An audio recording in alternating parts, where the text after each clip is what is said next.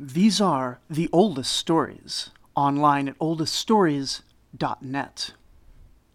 Last week, I told you about the peak of the Akkadian Empire, the king Naram Sin, and his many victories and innovations.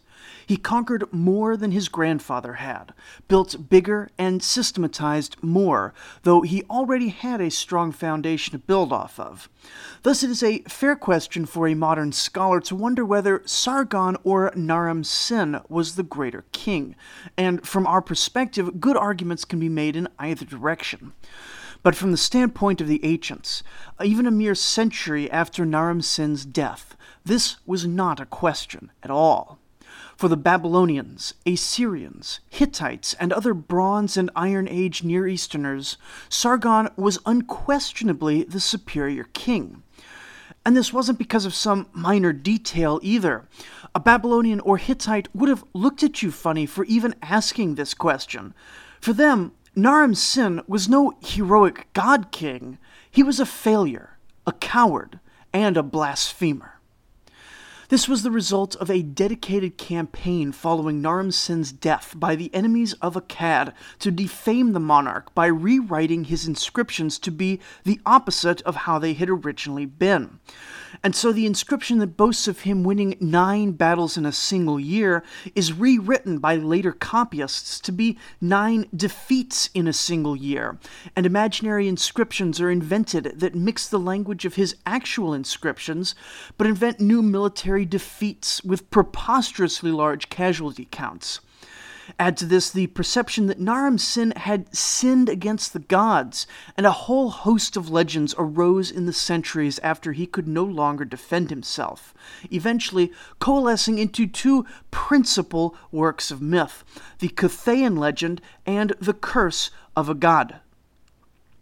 I'm going to tell both of these stories here today, but I want you to remember, as I do, that both of them present an image of Naram Sin so drastically divorced from the historical man that it's really nothing but slanderous.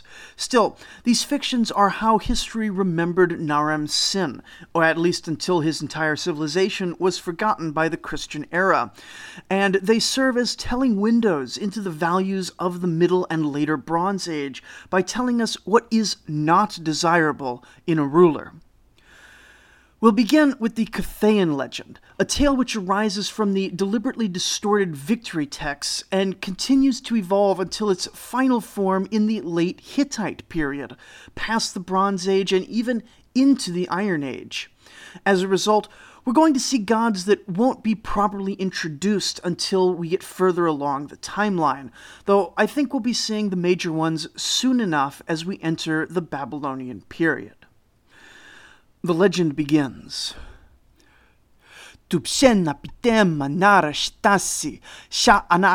Naram sin maar ishturuma elzibushu ana umme sati. Open the tablet box and read out the stela, which I, Naram Sin, son of Sargon, have inscribed and left for future days. Grandfather Sargon departed this life. Then my father Manishtashu departed this life, and I, Naram Sin, became ruler of this land. As the days and years went by, it seems the goddess Ishtar changed her plan after having ordained prosperity for Akkad.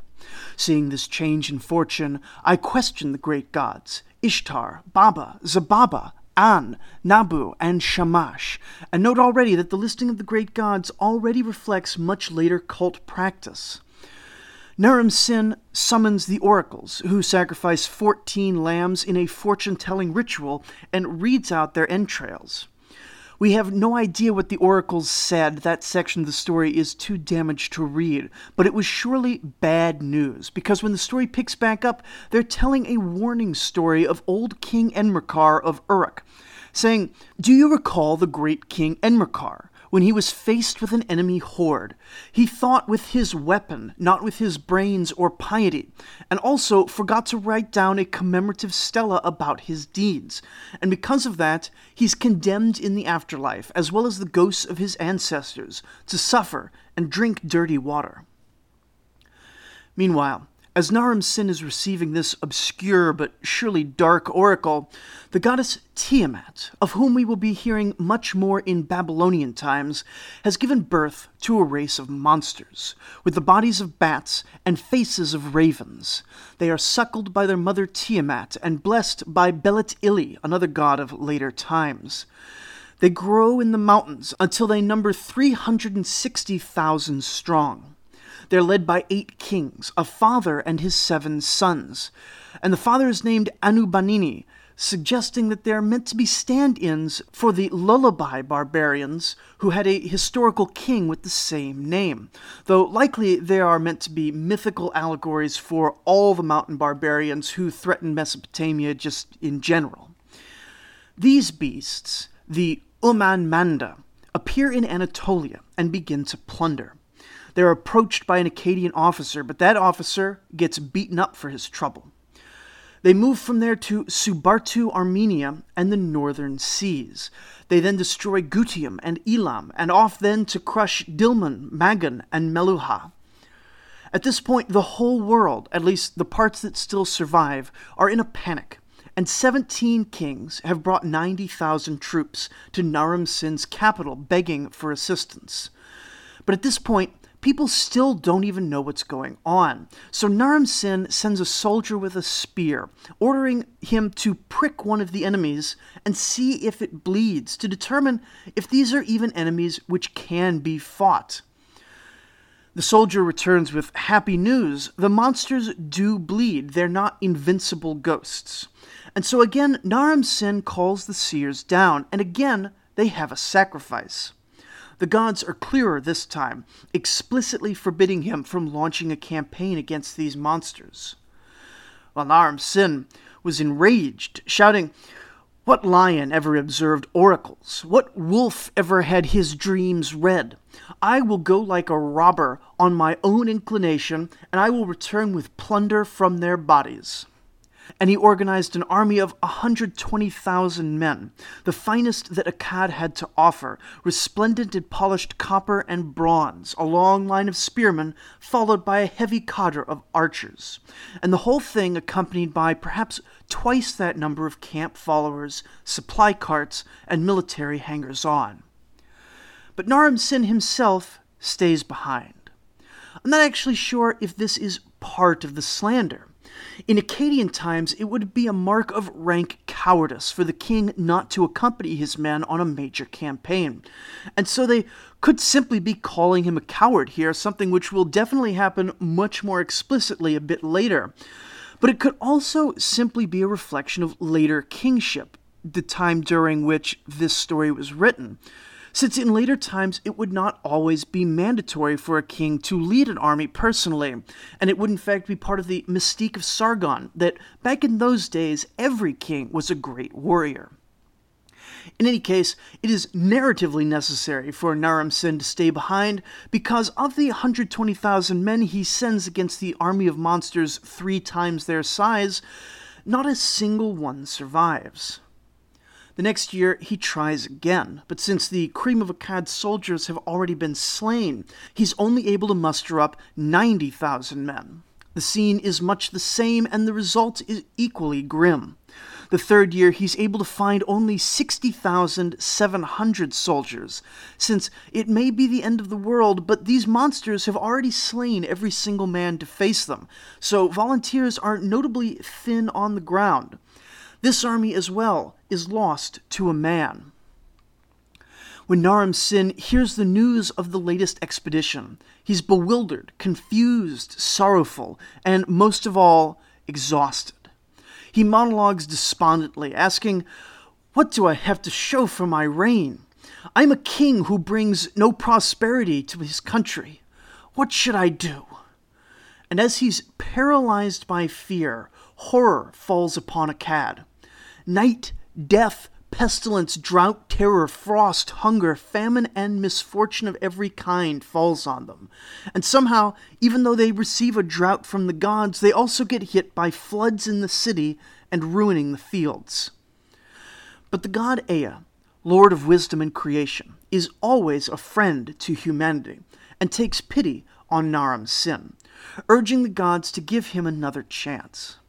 And so on the next New Year's festival, under instructions from Ea, Naram Sin makes offerings to the gods and again consults the oracles. Again, the contents of the oracular reading are damaged to the point of illegibility, but this one appears to be more favorable. So the king assembles a fourth army, this one with himself at the head. He's able to catch an isolated group of enemy monster men away from the main host, and overwhelmed, a dozen of them flee, but Naram Sin is able to catch them and take them prisoner. But now he's extra cautious about the will of the gods, as well he should be. And so he says he will take no action with these prisoners until he has consulted the gods. But when he calls up the oracle, the gods scream at him, saying he must stop at once and not destroy these monsters. Finally, the gods reveal the purpose of these horrible creatures. Someday, they explain, Enlil, king of the gods, will summon them for evil works. When Enlil grows angry, he will set them upon a city and burn the buildings. The inhabitants of the city will pour out blood. The earth will grow barren. The date palms will wither. And when the land is overrun, city will fight city, brother with brother, and no one will speak truth to each other. That city, the target of Enlil's wrath, will then be captured by an enemy city. Take note of this prophecy, since being written hundreds of years after the events, it wasn't really a prophecy at all, but a dramatic depiction of events during the coming fall of Akkad. Basically, the gods are saying, Stop attacking our divine army. It will be set against some foe that angers the gods in later days.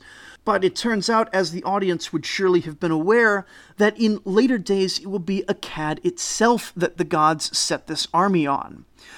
But Naram Sin doesn't know this. All he knows is that he needs to stop challenging the gods in his massive hubris, and so he did not bring death to his twelve monstrous prisoners. Instead, Naram Sin recorded all these events on an ivory tablet for future generations to reference, and placed it in the temple of the plague god Nergal in the city of Kutha, hence the name the Cuthaean legend. At the end, Naram Sin exhorts the reader to listen carefully to his words. His advice to all who come after him is to live in peace behind strong city walls, focusing on your harvest and your family. Do not fear or struggle, just accept the will of the gods. Tie up your weapons and put them in a corner to gather dust, restraining your valor. And if a wanderer comes through your field, trespassing and murdering your cattle and eating the beef, don't attack him. Rather, respond to this wickedness with meekness and kindness, and even offer him more gifts from your land. These last words, in particular, are so alien to the historical character of Naram Sin as to be comical. At no point in the Bronze Age would this Buddhist or Christ like benevolence have been seen as anything but the most base and cowardly of character defects. And putting these words in Naram Sin's mouth is not a means of showing him to be some sort of humanitarian, but a way of mocking him as a weak and worthless man. And this is one of the most popular tales of Akkad to be told in later eras, at least to judge by the number of surviving copies. It's not clear to me why later generations despised Naram Sin so deeply. Curiously, neither this nor his next legend mention his self deification directly. Perhaps it is what is meant by references to his hubris. Perhaps they hated him as a symbol of Akkadian oppression, where they came to view his grandfather as the symbol of Akkadian glory and process, an understandable enough move for the culture to take in order to untangle the positives and negatives aspects of the empire among the dominated peoples. Perhaps later kings were jealous because they found themselves unable to match him. Though, if this was the case, why wasn't Sargon slandered in the same way? And finally, perhaps when later generations would look back at the Akkadian Empire as a Mesopotamian Golden Age, they grew genuinely upset with Naram Sin for causing the empire to fall. But from our point of view, this last is irrational, since it clearly isn't Naram Sin's fault that the empire fell. Indeed, as he perished, he left the empire in the strongest state it would ever see.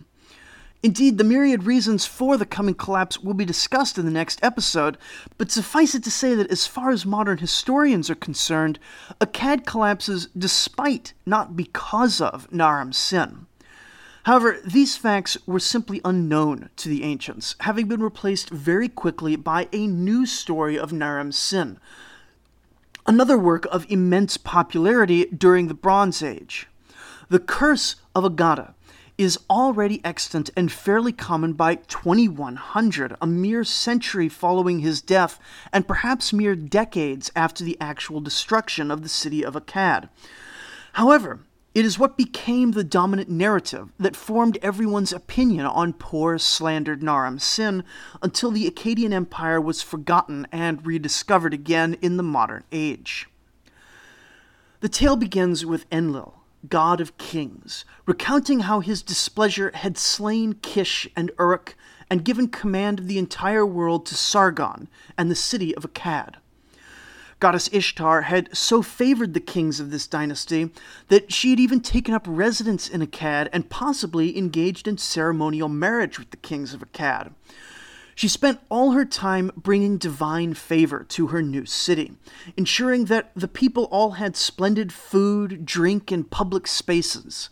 Even foreigners were welcome at these lavish tables, including tributaries from as far away as Marhashi, and the gardens had exotic animals like monkeys, elephants, and water buffalo. Ishtar filled the granaries with gold and precious gems. How did anyone eat? I'm not sure. Don't ask these questions. She endowed the old women with wisdom, the old men with eloquence, the young women with beauty, and the young men with martial valor, and she gave to the little children joy. Note here the ranking of virtues according to each person and station in life according to the Bronze Age Akkadians. Drums and flutes and zamzam instruments played all day, and the harbors were full of ships and merrymaking. Everything was good. Then a new king arose like the daylight, Naram Sin, and for a while things were good. The agriculture of the lands were prosperous, and the subject peoples who did not know agriculture had their own prosperity. From distant lands, trade flowed freely, and the accountants measured so many rich offerings that the gods even became weary of them.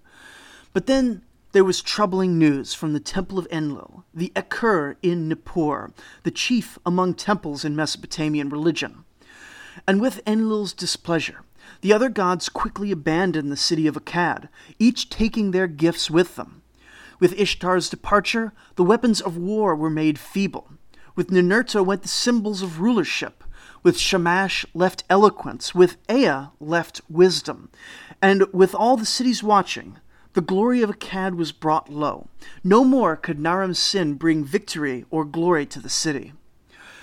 And to reiterate at this point, there was no point historically that matches this change in fortune under Naram Sin. It is nothing but a slander, or at best, him being confused with future kings under whom the empire really did start to crumble. Anyway, Naram Sin began to receive prophetic visions from the gods, saying that he had lost divine favor, and that the treasures of Akkad were going to be scattered to the winds. And so Naram Sin gave away his worldly wealth and went into a show of mourning and contrition until the gods forgave him for his trespass. The precise failing of Naram Sin is not mentioned, but without context, it almost seems like Enlil is being super arbitrary here. However, given the cultural context, it is likely that he is meant to be suffering for his declaration of his own godhood. For seven years, he buries his head in his hands, a scandalous display that shocks the writer of this tale. Then he gave up on his display and tried to communicate with the gods directly, sacrificing a goat to perform an oracle. Naram Sin wanted to make a deal that he would build Enlil a great temple if Enlil would lift this curse. But the gods were silent to this communication. Naram Sin tried a second time, and still the gods denied him. But in his blasphemous arrogance, he altered this second pronouncement from the god. With this forged oracle, he gathered his labor levy together and set them to the Ekur, where they proceeded with great detail and violence to tear the old temple apart. He ripped off drain pipes, and all the rain stopped falling on the land. He changed the schedule of grain shipments, and no more grain grew in the land. He struck the gate of well being, and well being was subverted in the land. The list of blasphemies he committed against the temple is long and total. This act is the kernel of truth in the story. Figuratively speaking, by proclaiming himself a god, Naram Sin torn down the edifice of Sumerian religion in the eyes of those who considered it high blasphemy. And literally speaking, Naram Sin ended up tearing down quite a lot of the Ekur, though he did this in the process of rebuilding it as mentioned last episode. The rebuilding isn't mentioned in this legend, though, just the tearing down. Though again, it could be argued that rebuilding and consecrating under the eye of a man who proclaimed himself a god doesn't really count as being properly sanctified. In any case, the one who really matters here was unhappy, and Enlil, the roaring storm that subjugates the entire land, the rising deluge that cannot be confronted, was considering what should be destroyed in return for the wrecking of his temple. He looked up to the Gubin Mountains and forced the inhabitants, the Gutians, to descend. The Gutians were barbarians, with human intelligence but dog like mannerisms and the faces of monkeys. Like a plague of small birds, they swooped down to the lowlands and made havoc in the civilized lands. The messengers no longer trusted the highways. The animals were all driven out of their pastures, and the farmlands were destroyed. The cities were all separated from each other, each crying out from behind their walls, but with no one to come to their aid. The prices of goods shot up to extortionate levels. A shekel of grain would only purchase half a liter, and the people began to attack each other in the streets from hunger. Starving feral dogs roamed the alleys in such desperate numbers that even if three strong men together confronted them, the men would still be pulled down by the dogs and eaten. Honest people were taken to be traitors. Heroes lay dead atop heroes, and the blood of traitors ran upon the blood of honest men. In isolated farms and villages, the great temple of Enlil was replaced by those who rejected Naram Sin with small reed sanctuaries, humble but pious structures. And those who survived those days spent all their time in wailing and lamentation. The people begged and pleaded Enlil and gave him deep worship, and so finally Enlil was convinced to cease his destruction and go take a nap. But that isn't the end of it, since the other major gods see Enlil's exhaustion and decide to pick up the slack for him. Literally, the entire rest of the text is nothing but spitting curses on Akkad, and it gets so fervent that the writer at some point even forgets to put these curses in the mouth of the gods and just lists out all the things he wants to happen to Akkad. And given that this is likely written after the historical destruction of the city, the things that probably did happen to Akkad. To give a sense of it, the curses run like this. In this city, May the heads fill the wells. May brother not recognize brother. May the young women be murdered in their own homes, and the old men mourn their dead wives. May the pigeons moan on window ledges, and the small birds die in small nooks. May the whole city live in constant anxiety like a timid bird. May your wall resound with mourning. May your statues crumble to dust. May your clay be returned to the earth and cursed. May your grain and wood be cursed. May the butcher slaughter his own wife and child. May the poor of the city drown in the river. May the prostitute hang herself over her brothel. May all the pregnant women abort their babies. May the gold, silver, and copper become as worthless as lead. Akkad, may your men be without strength. unable to lift his own provisions, and lay idle all day. May the city die of hunger. All the citizens who eat fine foods should eat the coating of their roofs and the leather hinges on their father's house. May depression hang over the once joyous public spaces. May the evils of the desert and the silent places howl continuously. Birds will nest in your gatehouses, grass will choke the canals, and highways will crumble, and only brackish water will flow through the city. If someone desires to dwell in this city, they will not find a good place to dwell. And if someone desires to rest in this city, they will find no rest there. Ishtar be praised for the destruction of Akkad. There exists a genre called lamentations in the Sumerian literature, in which the destruction of a city is mourned by the author with heavy religious overtones.